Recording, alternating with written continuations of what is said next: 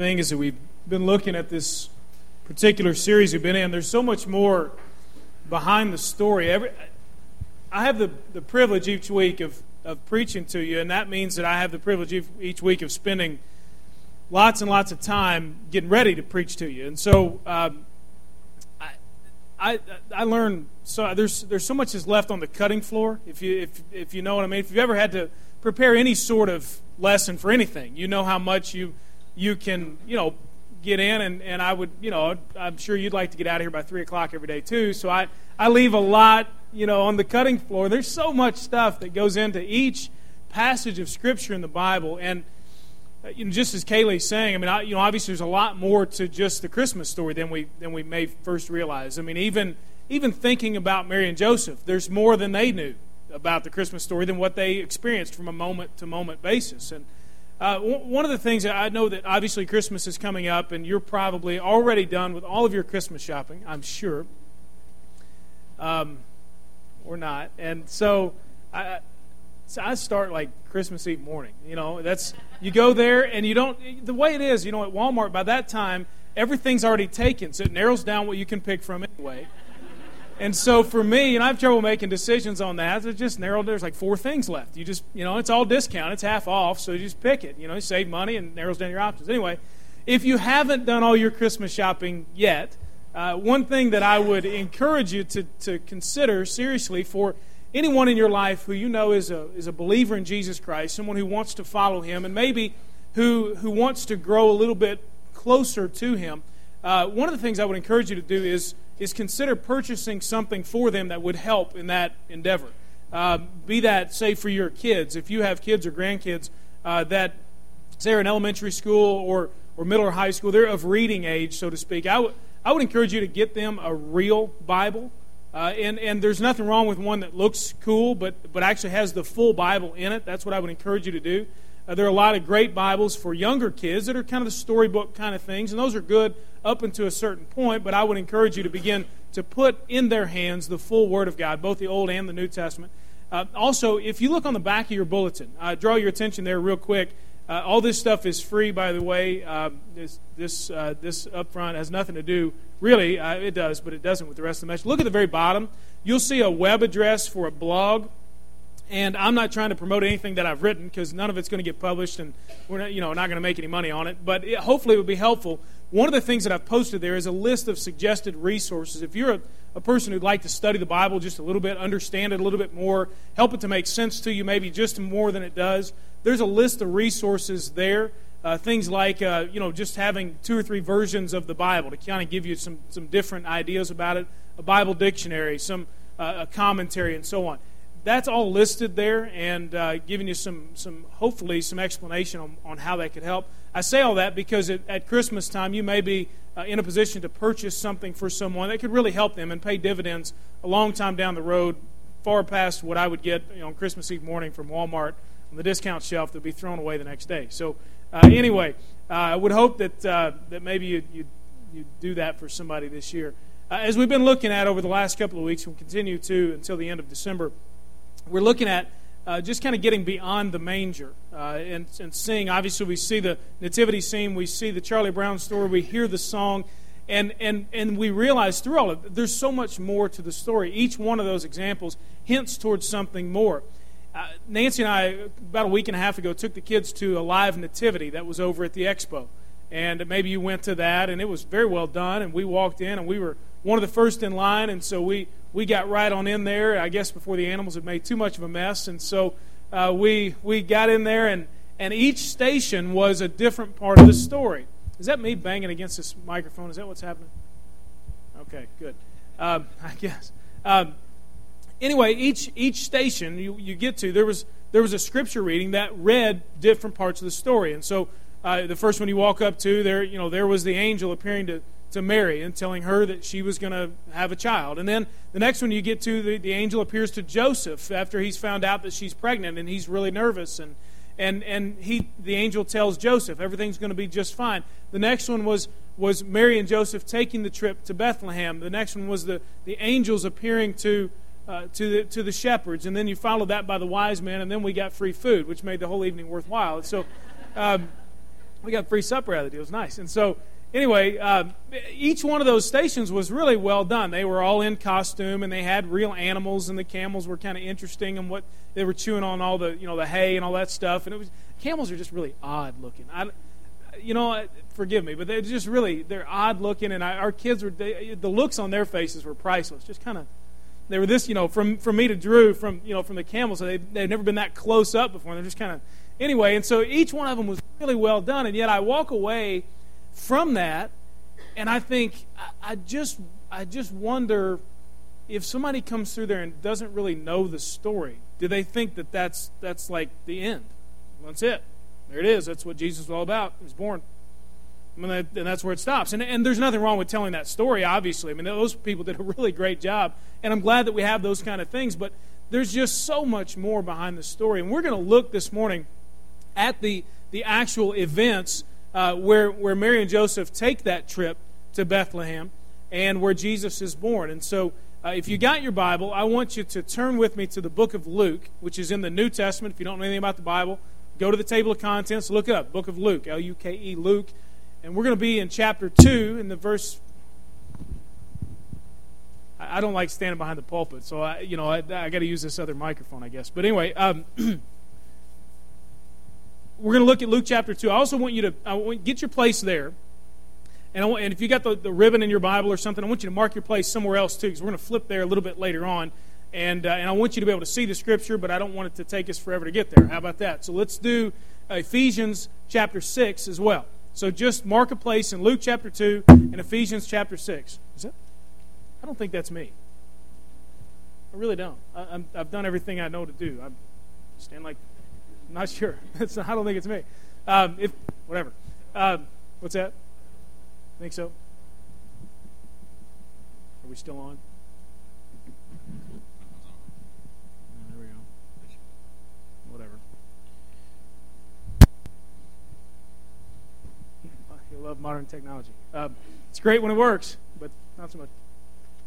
By the way, we have guys that work every week back there, and you guys do an outstanding job. Thank you very much for serving. You guys are, they're all young fellas, and they certainly don't have to be here and don't have to serve in that way. So thank you very much for doing that every single week. Most of the time, you never notice them because nothing like, you know, little things that they can't control, you know, happens. And so, anyway, thank you. Um, in Luke chapter 2, uh, we're going to we're gonna try to determine today what the, the events of the birth of Christ can teach us. Because, as I mentioned, there is more to the story than just reading the story itself. And I remember when I was a kid, this was the story that my dad would always read to us at Christmas time. And, and just uh, kind of out of a family tradition, we'd sit and we would read the story. And, and yet, if you know uh, anything beyond the story, you know this isn't really where it begins or where it ends. And so, look with me at Luke chapter 2, starting in verse 1. Your version may be a little bit different than mine, but we, we all get the same thing here. In those days, a decree went out from Caesar Augustus that the whole empire should be registered. This first registration took place while Quirinius was governing Syria. So everyone went to be registered, each to his own town. And Joseph also went up from the town of Nazareth in Galilee to Judea, to the city of David, which is called Bethlehem, because he was of the house and family line of David, to be registered along with Mary, who was engaged to him and was pregnant. While they were there, the time came for her to give birth. Then she gave birth to her firstborn son. She wrapped him snugly in cloth and laid him in a feeding trough or a manger because there was no room for them at the end. This is the greatest miracle that ever took place. God coming to earth in the form of a human. The greatest miracle ever. There's no healing, there's no uh, raising somebody from the dead that has ever been greater than this first miracle of God coming to earth. And so we see in this there's a huge and rich context around these verses, a lot that goes that, that's kind of led up to this and a lot that happens after it. And, and so it teaches us a couple of things. I want to give you the whole point of the message up front.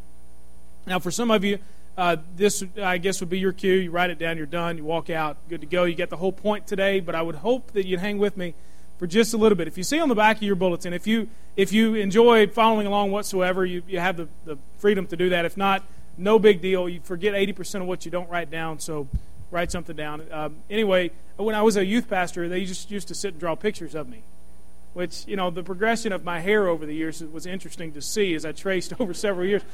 But anyway, uh, But, but the whole point of the message, here's what I want you to get. I, I want you to, to get the, the, the point that we're going to look at today is the fact that the, the events of the birth of Jesus teach us to remember who's really in control and operate accordingly. Remember who's really in control and operate accordingly. You'll see this stuff, it'll pop up on the, on the screen behind me, and you can follow along in your bulletin. Remember who's really in control and operate accordingly. As we look at some of the people and events that took place in this story, you'll see, first of all, that Caesar Augustus is mentioned. Now, this guy was an interesting character. His previous name was Octavian.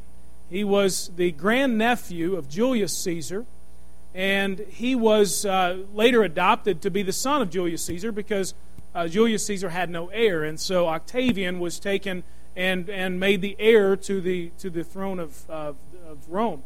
Uh, he was, uh, Octavian was the one who defeated Antony and Cleopatra and established the Roman Empire. He was, that's who we're talking about. He was that guy. And so all this happens at the same time Jesus is being born, a few years before him, and then obviously leading up to it. And, and he was given the title Augustus, which means exalted or anointed one.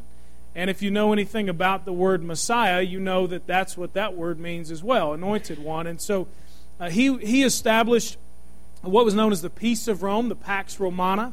And, and during his reign and for several years after, there was peace in Rome, and, and the people enjoyed prosperity. He also delivered his own gospel for the Roman people. Uh, it was a gospel according to Caesar Augustus, and in which he claimed that he was uh, divine or, or was a God and was bringing them peace. And so he was, he was uh, their, their Prince of Peace. He was given complete control by the Roman Senate. Uh, and through his reign, he established a lot of moral legislation, things that promoted family and so on and marriage. Uh, he was eventually given the title Pontifex Maximus, which is known as their high priest. And he was given not only charge, obviously, of the Roman government, but of the Roman religion. And at his death, the Senate declared him to be a god. They, they gave him divine status upon his death. And so when we see that a decree went out from Caesar Augustus, in those days there was no question in anyone's mind who was really in control. I mean, it was Caesar Augustus. He set a decree and it was law. It happened. And, and he may have pushed through some good legislation, but if, he got, if you got on his bad side, then you knew what was going to happen. He was in total control. And and he was in charge of Rome at its peak. So to most people, there was no question. Who's in charge? Caesar. Augustus is in charge. There's no question. And yet, we see through this story that his plans uh, only served God's greater purpose because it's interesting to note that his strengthening of, strengthening of the government, his improvement of the financial market, his uh, his communication improvements, his improvements in safety for the Roman Empire eventually paved the way for the safe passage of the gospel through people like the Apostle Paul and other missionaries to take the gospel to where it probably could not have gone before. And so Caesar Augustus, in all his splendor and all his greatness, was simply a pawn in the hand of the Lord. And it's interesting that he was a king and a chief priest and declared to be a god. He was their Prince of Peace, a deliverer of his own gospel. And I, I've often wondered why in the world did God pick the time that He picked to send Jesus into the world. But if you consider all that was going on, that Caesar Augustus was declared to be a God who had his own gospel for the people, the Prince of Peace according to the Roman government, is it any wonder that Jesus would show up at that particular time? The true Prince of Peace, as we looked at last year, the wonderful counselor, the mighty God, the everlasting Father, the Prince of Peace. And so Caesar's decrees set this story in motion, but not really because God used that decree simply to get Joseph and Mary to Bethlehem.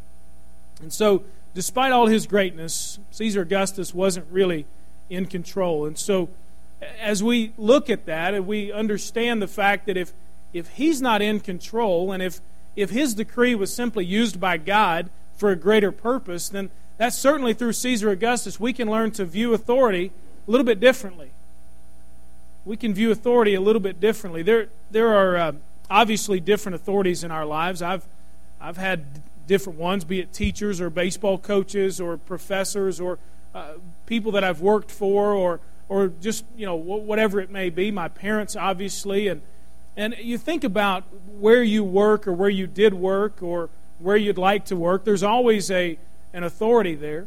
If you, if you or even retired, I'm sure you can quickly put yourself back into the position in your mind of, I remember working for that person or, or this person. I, you know, he was a good boss or she was really good, but you know that that other person he was he was rotten. I didn't like him at all, and and and and there's obviously the the fact that we do have authorities in our life that can be in our work. If you still have your place kept in Ephesians chapter six, I'd like for you to look there real quick. If we're going to view authority differently, and we see that we can, obviously, because Caesar Augustus was not really in charge, check it out what it says in Ephesians chapter 6, starting in verse 5. Slaves, you ever felt like a slave at work? I know maybe you worked for somebody in here. Don't don't raise your hand if that's the case, but slaves obey your human masters with fear and trembling in the sincerity of your heart so you receive a paycheck. It says in the sincerity of your heart as to Christ. It's interesting your paycheck is not the most important thing. Don't work only while being watched in order to please men. You ever done that? Come on now. I, you know, I, I've been there. You just, I, when I was a teacher, they, we knew when the principal was going to come in to observe us. I'm telling you what, my lessons that day were awesome. Man, they were good. Rest of the time, I'm not so sure. But slaves to Christ, do God, but as slaves to Christ, do God's will from your heart. Render service with a good attitude as to the Lord and not to men, knowing that whatever good each one does, slave or free, he will receive this back from the Lord. And masters treat them the same way without threatening them, because you know that their and your master is in heaven, and there is no favoritism with him. It's interesting that Caesar Augustus, despite all his earthly authority, was not really who was in control. The transferable principle becomes obvious as we read Ephesians 6 that the authority that you have or had in your employment is not really in control. You really don't work for them, you work for the Lord. And that immediately becomes obvious to me then there's no meaningless work. There is no meaningless work. I, I want to say to, to some of you that you may feel like uh, that you have the most meaningless job in the entire world. Uh, you know, I, I know people in, in my own family, an extended family, who they've mentioned to me before, well, you know what I do really doesn't, it doesn't matter. I just go to work and I just get a paycheck. And the truth is this that because your real authority is not the person that you work for, not the company that you represent, but is Jesus Christ Himself, there is no meaningless work because every single thing that you do reflects what you think about God. Every single thing. It, it reflects what you think about who's really in charge. Because if, if you say, well, you know, I I don't really I don't really like that person, so I'm not going to do my job as well. Well, then that, that means that you've just yielded authority in your life to that person instead of Jesus Christ. You may not want to think about it that way, but the Bible makes it pretty clear that that's the deal. And so as a result, there's no excuse for being a bad employee. Uh, there's no excuse. I've been a bad employee before. There's no excuse for that. None whatsoever. Maybe you've been a bad employee. There's no excuse for showing up late. No excuse for not doing your job. No excuse for treating your boss poorly. No excuse whatsoever. And again, we, we know that, that if you are in authority over people, that the Bible is clear, that you ought to return the favor and treat them as if you're working for the Lord and not just towering over them. And so, because, because we remember who's really in control, it helps us view authority differently. So, the people that we work for, work with, we realize that they're not really in control, and it changes your entire outlook. Ephesians chapter 6, if you still have your place there, it also talks about parents. And most of us in here um, were at some point a child. I know that, again, some of you were just born grown up and you've never experienced that. And, and, and yet, maybe, maybe you've heard this scripture before Ephesians chapter 6. Look at verse 1. Children, obey your parents in the Lord. Now, everybody who's a kid, uh, teenagers, and all ready to, ready to leave, hang with me. Children, obey your parents in the Lord because this is right. Honor your father and mother, which is the first commandment with a promise, that it may go well with you and that you may have long life in the land. And fathers, don't stir up anger in your children, but bring them up in the training and instruction of the Lord. It says, Children, obey your parents in the Lord. If you're a young person, you still live at home today or maybe you're a little bit older person, you still live at home, whatever it is, you, you, are, you are instructed to obey your parents not because of necessarily whether they're always right or always wrong, but because God is ultimately in charge and He has placed them as the authority in your life, like it or not. But the great news is this that regardless of what kind of parents you have, they're not your ultimate authority. And so it's not their approval that you seek. It's not, it's not their allowance that you're trying to get. It's simply trying to please God by your relationship with your parents. And it becomes obvious then, if we are to obey our parents in the Lord, that there's no excuse then for rebellion.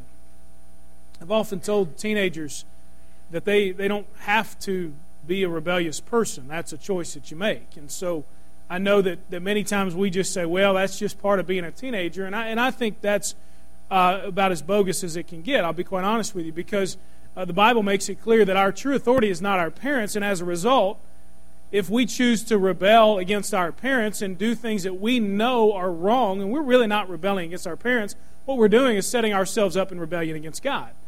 And, and, and it, it then that changes the ballgame just a little bit. There's no excuse then for a rebellious attitude or, or for disrespect, because when it comes right down to it, disrespect then is not disrespect toward your parents, but ultimately toward God. That's simply the way He set it up. Now, those of us who are out of the home are not exempt from this passage of Scripture because it says, honor your father and mother. And I don't know what your relationship is with your father and mother, if, if, if you're blessed to still have them alive. I don't know what your relationship is with them. I know that for some of us it may be a little bit strained, it may be a little bit difficult. For others, uh, it, it, may be distant. They just may not be in the picture because they don't, they don't live close to you, or for others, you may be very close with them, but the, the scripture is true that as long as you are a child, as long as you have parents, you are to honor your father and mother. And what do you well, how in the world do I do that? Well, it may be as simple as just caring for them, looking after them as best you can, calling them from time to time, making sure that they know that you love them in some way. Well, you say, well, my parents never returned love to me. They don't even want anything to do with me. Well, I believe that, that honoring your parents may be as simple as doing for them what you simply would do for any other elderly type person if that's what they are. And that may mean that you try to help them in some way financially. I don't know what it looks like to you. I would encourage you to search out the scripture and how can you honor your parents in a proper way even if you don't have a great relationship with them because ultimately your relationship with them is not what God views then as most important. It's because when you honor and respect and care for your parents regardless, then you're honoring, respecting, and caring for God. And that's what he's most concerned about. And so as we remember who's really in control and operate accordingly, it changes our view of authority toward our employment, toward our parents. And then the one that we're all under, maybe I haven't hit on one that you're under yet. Maybe you're not under uh, employment type authority because you don't work anymore or you don't work at all. And, and maybe you, you don't, you, your parents are not really in the picture, but we certainly all live under the government's authority. In Proverbs chapter 21, you don't have to turn there. You may want to write down the reference briefly. But, but uh, Solomon gives the, the illustration. Now, you have to understand who Solomon is. Solomon was the wisest and most powerful king uh, probably ever. And, and he certainly was the wisest man who's ever lived. The Bible makes that clear. And during his time, no one was more powerful than him. And yet, Solomon makes it clear in Proverbs chapter, chapter 21, verse 1, he says that, that the hearts of kings and rulers are like a channel of water in the Lord's hand. Picture that just for a second. A channel of water, it's moving somewhere. And yet it's in God's hand. And, and he goes on to say in that verse that he turns it whichever way he wants to. Now, sometimes we wish he'd turn a little different way. I understand that. Some of you voted because you thought we ought to turn it a little different way. Some of you voted because you thought we ought to keep it the same. You, you know, we'll vote again in four years based upon which way we think God ought to turn the tide. But the truth is this that God has those rulers. He has the, the President of the United States and the President elect. And He has every ruler of every country, every powerful leader, right in the palm of His hand, the Bible says. And He can turn them whichever way He wants to. And so that ought to immediately change our view of the authority of the government in our lives. Now, you may say, well, good because I don't want anything to do with the government whatsoever. I don't want anything they have to tell me. That's not what I'm talking about. What we then learn because of that is that the government is neither our greatest ally, and somebody say, Amen, I know that, but it's, it's not our greatest enemy either. There are so many people who want the government to be our greatest ally. Well, the government just do this, good grief, everything will be fine. If they would just get this law passed, if they would just do this for people, everything would be great. Or You know, it's because of the government that this happened. And we just we either we either rely on them to be our best friend or we hate them tremendously and they're our greatest enemy. And and and somewhere in between I think is where God would probably want us to fall and and beca- and, and all because that we realize that the government is not who's really in control. When Barack Obama takes office in January, there will be a lot of pomp and circumstance and a lot of honoring to him, and as well we should. But at the same time, in the back of my mind and probably in the front of my mind, I'll remember Proverbs 21 1 that, that his heart is in the, the palm of God, and God can turn him whichever way he wants to. And, and, and that doesn't mean that we shouldn't respect our president. That just means we ought to understand and put it in proper perspective. And so Augustus was no rival for God. And if Augustus was no rival for God, then certainly God has no rivals whatsoever because the world has probably not known a more powerful ruler than Caesar Augustus. So then, what is our responsibility toward our, our government, toward that authority in our life? 1 Timothy chapter 2, you don't have to turn there, maybe write down the reference, but check this out. 1 Timothy chapter 2, verse 1. First of all, Paul writing to Timothy, I urge that petitions, prayers, intercessions, and thanksgivings be made for everyone, for kings and all those who are in authority, so that we may lead a tranquil and quiet life in all godliness and dignity. This is good, and it pleases God our Savior, who wants everyone to be saved and come to the knowledge of truth. Our primary responsibility for our government, beyond just paying the taxes and, and following the laws and doing the things that we know that keep us out of jail and so on, is to, to go before God on behalf of people who may not go before God. I, I, you know, we understand obviously that not every political leader in our country is a believer in Jesus Christ, and so that heightens our responsibility, I think, to go before God on their behalf. That prayers, petitions, intercessions, and thanksgivings be made for kings and all those who are in authority. And it's not just so things will be okay for us, it's because in verse 3, this is good and it pleases God our Savior. You may disagree with every government policy that's ever been made. I have no idea where you stand with the government. You may not agree with Barack Obama being president. You may be all for it. I have no idea. But the responsibility comes to us to take those leaders before God because, number one, it pleases God. Number two, they may not be doing it themselves. And so when we remember really in control and operate accordingly, it changes our view of authority. We begin to view that differently. Caesar Augustus, though, was obviously not the only person in the story. It says in verse 4 And Joseph also went up from the town of Nazareth in Galilee to Judea, to the city of David, which is called Bethlehem, because he was of the house and family line of David, to be registered along with Mary, who was engaged to him and was pregnant. Joseph and Mary in the story, I mean, think about the Christmas story up to this point. It's got to have been extremely chaotic for them. She's pregnant, forced to travel. Uh, their wedding plans were all messed up. We had a wedding here yesterday, it was beautiful. Everything, to my knowledge, happened at least close to the way it was supposed to. I, have been involved in wedding plans before, but it, it, the wedding happened, and, and think about Joseph and Mary. Totally chaotic. The wedding was totally not going to happen the way they thought it would, and and life had been difficult and confusing for them. They didn't know everything that was going to happen before it happened. Sure, the angels had shown up to them and given them an inkling as to what was going to happen, but when this decree went out, there's no record that they knew that they were going to have to travel when she's probably somewhere in her in late second or, or somewhere in her third trimester. They had no idea that, that she was going to have to travel then. And this census probably seemed a little bit random to them. Just at Caesar's whim, because he wanted to count everybody and later use that for taxing. Probably seemed a little bit unfair. You ever felt like that? That, that God's plan is a little bit unfair? That, that, why do I have to go through all this? And, and yet we realize that through Joseph and Mary, we can view God's plan differently. We learn through Caesar Augustus to view authority differently, through Joseph and Mary to view God's plan differently because we remember who's really in control and we understand that the whole world had to be registered just so Joseph and Mary could just so the prophecy from Micah chapter 5 that Jesus would be born in Bethlehem could be fulfilled. And God, who had the heart of a king in his hand, decided, give out a decree that everybody should be registered. Because from Nazareth, I want to bring Joseph and Mary to Bethlehem so that my son can be born and fulfill the prophecy from Micah chapter 5. You see how God's working, how his plan is not random, how it's not just at the whim of some leader. This trip that they took was part of the plan of God, and sometimes it's true that the plan of God seems to be a little bit more than we can take. She was pregnant. You ever travel with a pregnant woman? Yeah. Have you? I have. Last year, 2007, Nancy and I moved from Louisville, Kentucky to Atlanta, Georgia in June.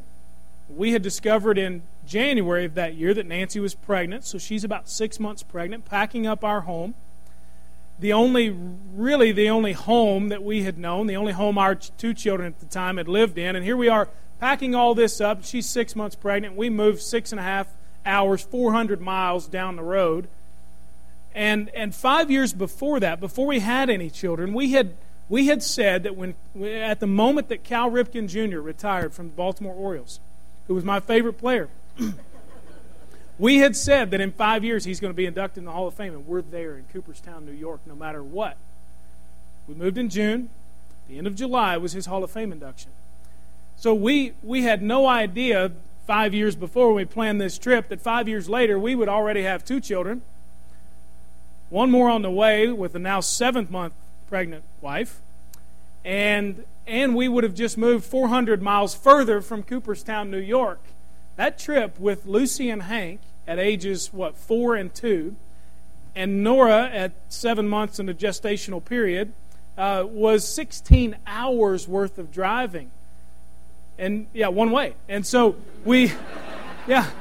And so we loaded up the, the van with all the DVDs that we could find for the kids.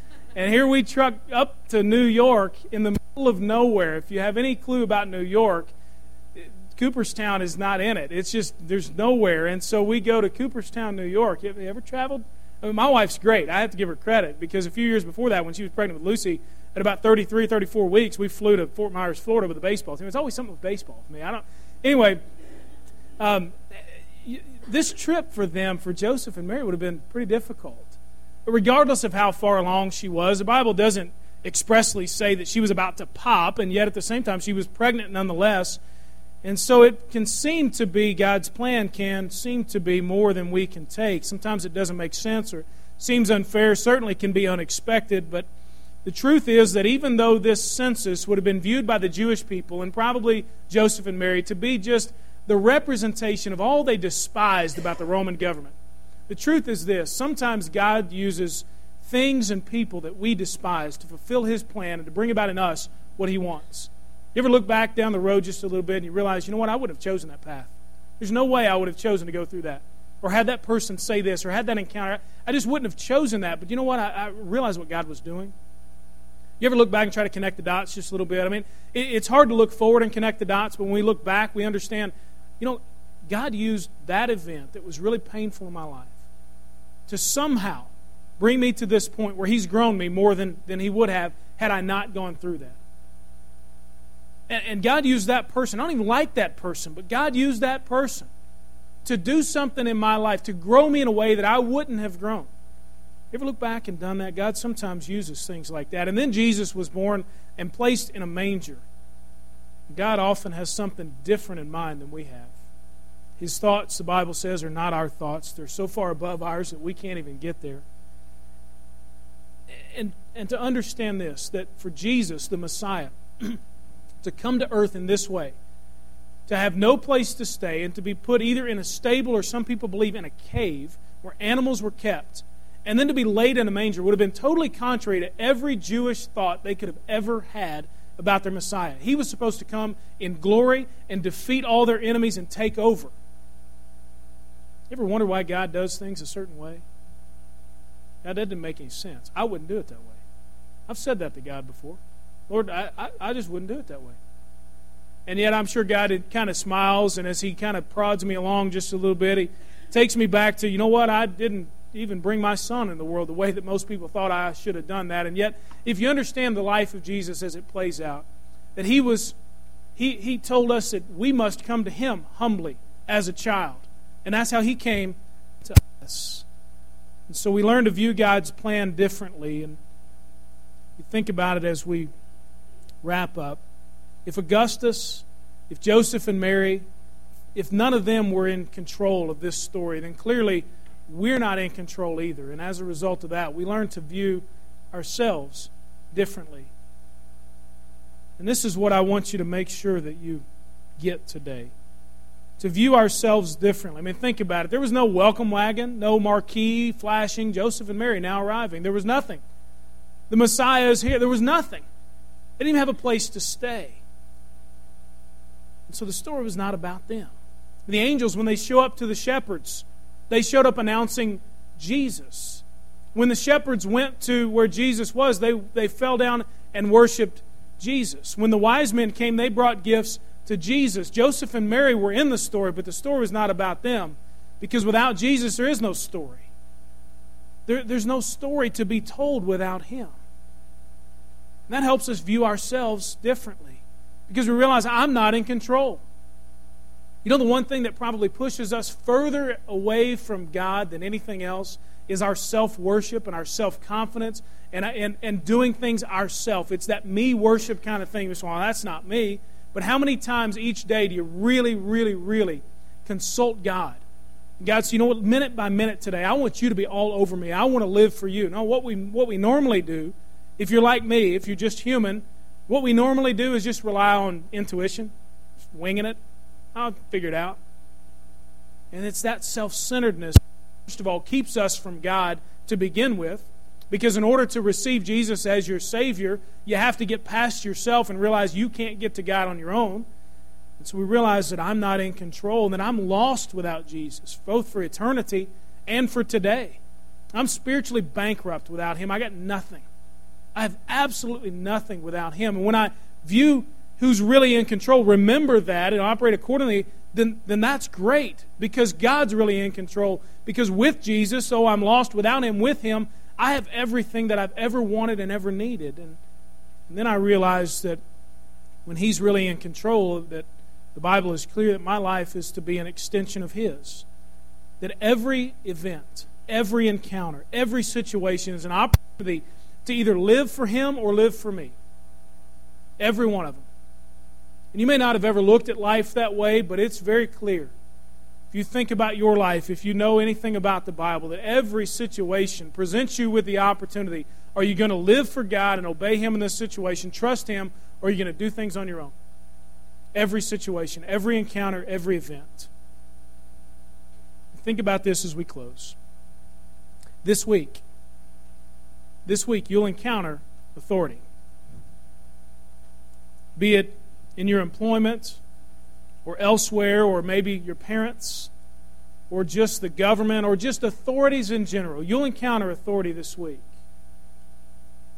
You'll also encounter God's plan this week, and it may not seem to be what you thought that it ought to be. You'll encounter it this week, and you'll encounter yourself this week and be face to face with who's really going to be in control. And in every one of those situations, as you encounter authority, as you encounter God's plan, as you encounter those tendencies in yourself to do things on your own, the question will be every single time who's really in control? Who's really in control? And the challenge will be to operate accordingly. And when you know that God is really in control, that we see through this story that the greatest authority known to man at the time was not in control, it changes our view of authority. And we see that God's plan, though it may have been confusing and a little bit difficult, was not random, was not on some whim. It was calculated and meticulous, that He had a purpose for what He was doing. It changes then our view of God's plan. And we become more open to it. And then ultimately, we realize that this story is not about Caesar Augustus and his authority. This story is not about Joseph and Mary and how great they were. This story is about one person and one person alone and that's Jesus Christ. And as a result, we view ourselves differently because if that story wasn't about them, then our story certainly isn't about us. And we begin to say, you know what, I'm not in control. And I'm lost without Jesus. Every moment of every day, no matter how young or how old I am, no matter if I'm new at this Christianity thing or if I have known Jesus for years and years, I am lost without Him. And then we realize that, you know what, my life is to be an extension of His. Every single encounter, every event, every situation, I'm presented with a choice. Who's really in control, me or Him? My challenge to you is to remember who's in control and to operate accordingly. It'll set you free. It will absolutely set you free in life because then life is not dependent upon you and what you can manufacture, and life is not dependent upon your authorities, and it's, it's, it's dependent only on Jesus Christ. And when you get to that point, life is lived the way that it was meant to be lived from the very beginning. So maybe you need to, to talk to God and just say, you know what, I, I want you really in control. I'm going to acknowledge you as really being in control. And I'm going to live my life as an extension of you in every single moment. I'm going to look at the scripture to figure out how in the world I'm supposed to do that, and that's what I'm going to go and do. And so as we leave today, that's the challenge today, both for you and for me, to remember who's really in control and to go operate accordingly in every situation we face. If you have questions about what it means to know Jesus in a very real way, certainly be happy to talk with you and help you understand, show you from the scripture what it really means. If you'd like someone to pray for you, just say, I, am struggling with a particular issue. I'd be happy to pray with you. So would some other folks in our church, no doubt. If you say, I, would like to know what it means to join this church, what, what does it, how can I become a part of this church? I'd be happy to answer your questions. And in just a moment, as we stand and sing, if that's maybe a way you need to respond, is to maybe walk down, let's talk for a minute, or ask a few questions, or pray, whatever it is. I challenge you to do that or catch me after the service. Give me a call this week. Shoot me an email. I'll be happy to follow up with you.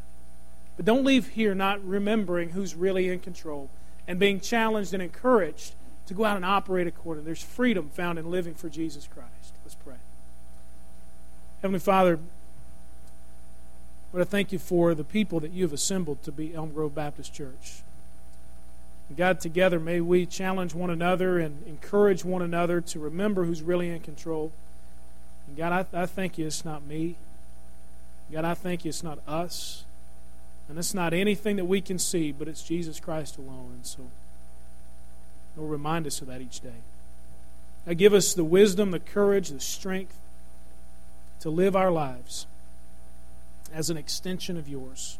In every situation, every encounter, God, may we so be filled with what your scripture talks about that it becomes easy to do that. Challenge us, Lord, to do that. God, for those who have questions, for those who need prayer, for those who are struggling, Lord, give us the courage now to respond if need be. We ask your blessings on the rest of our day. In Jesus' name we pray.